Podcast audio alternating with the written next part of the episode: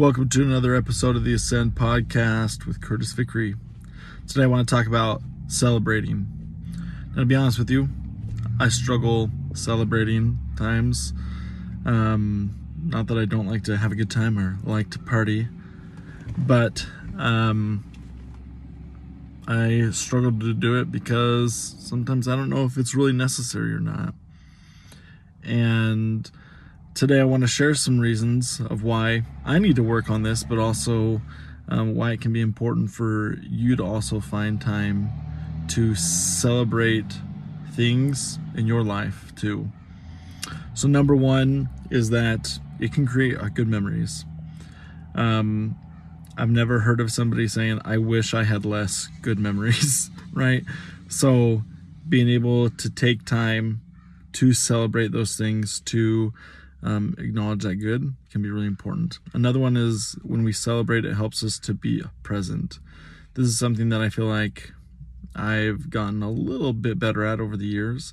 But even when we celebrate a birthday or whether it's progress on a goal, um, recognizing and taking the time to stop and to acknowledge that can be really important for us.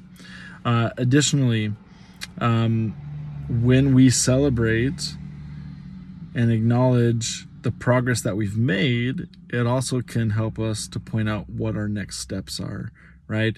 We've hit a milestone, okay? We've completed something. Now that signals what's next, and that can be really informative for us.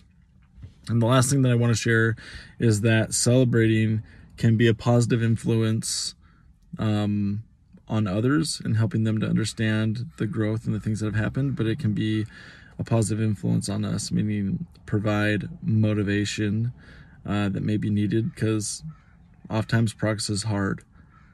But when we've hit those moments, to take time to celebrate again, I'm not saying how grand or minute it would needs to be, but finding an appropriate way to acknowledge those things so that we can be excited and ready for the next one.